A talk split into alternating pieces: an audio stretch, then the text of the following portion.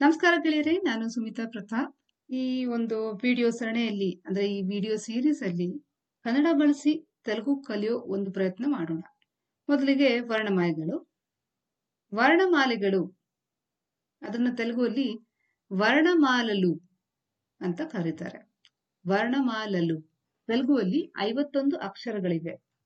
ಅವುಗಳಲ್ಲಿ ಹದಿನಾರು ಸ್ವರಗಳಿದ್ದಾವೆ ಮತ್ತೆ ಮೂವತ್ತೈದು ವ್ಯಂಜನಗಳಿವೆ. ಸ್ವರಗಳಂದ್ರೆ ಏನು ವವೆಲ್ಸ್ ಅಂದ್ರೆ ಯಾವುದೇ ಬೇರೆ ಅಕ್ಷರದ ಸಹಾಯ ಇಲ್ಲದೇನೆ ಉಚ್ಚಾರಣೆ ಮಾಡೋಕೆ ಬರೋದು ಅದು ಸ್ವರ.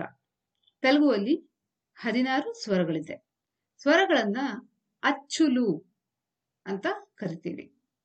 ಅಚ್ಚುಲು. ಮುಂದೆ ವ್ಯಂಜನಗಳಿದೆ. ಮೂವತ್ತೈದು ವ್ಯಂಜನಗಳಿದಾವೆ ತೆಲುಗುವಲ್ಲಿ. ವ್ಯಂಜನಗಳನ್ನ ಹಲ್ಲುಲು. ಹಲ್ಲುಲು ಅಂತ ಕರಿತೀವಿ. ಈಗ ಸ್ವರಗಳನ್ನ ಹೇಗೆ ಉಚ್ಚಾರಣೆ ಮಾಡೋದು ಅಂತ ಕಲಿಯೋಣ. ಸ್ವರಗಳು ಅಂದ್ರೆ ಅಚ್ಚುಲು. ಅ, ಆ,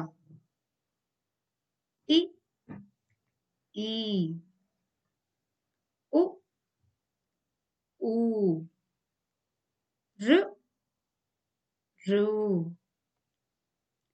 ಎ ಎ ಐ ಓ ಓ ಔ ಅಂ ಅಹ ಸೊ ನೋಡಿದ್ರಲ್ಲ, ಕನ್ನಡಕ್ಕೆ ತುಂಬಾ ಹತ್ತಿರವಾಗೇ ಇದೆ. ಬರೆಯೋ ಶೈಲಿ ಏನಿದೆ, ಅದರಲ್ಲಿ ಬದಲಾವಣೆ ಇದೆ, ಸ್ವಲ್ಪ ಚೇಂಜ್ ಇದೆ. ಬಟ್ ಅದನ್ನ ಉಚ್ಚಾರಣೆ ರೀತಿ ಕನ್ನಡ ತರನೇ ಇದೆ. ಓಕೆ ಮುಂದೆ ವ್ಯಂಜನಗಳನ್ನ ನೋಡೋಣ. ವ್ಯಂಜನಗಳು, ಮೂವತ್ತೈದು ವ್ಯಂಜನಗಳಿದೆ ತೆಲುಗುವಲ್ಲಿ. ಅವನ್ನ ಹಲ್ಲುಲು ಅಂತ ಕರೀತಾರೆ. ಸೊ ಉಚ್ಚಾರಣೆ ಹೇಗೆ ಮಾಡೋದು? ಕ, ಖ. ಗ, ಘ. ನ್ಯ, ಚ, ಛ. ಜ, ಝ.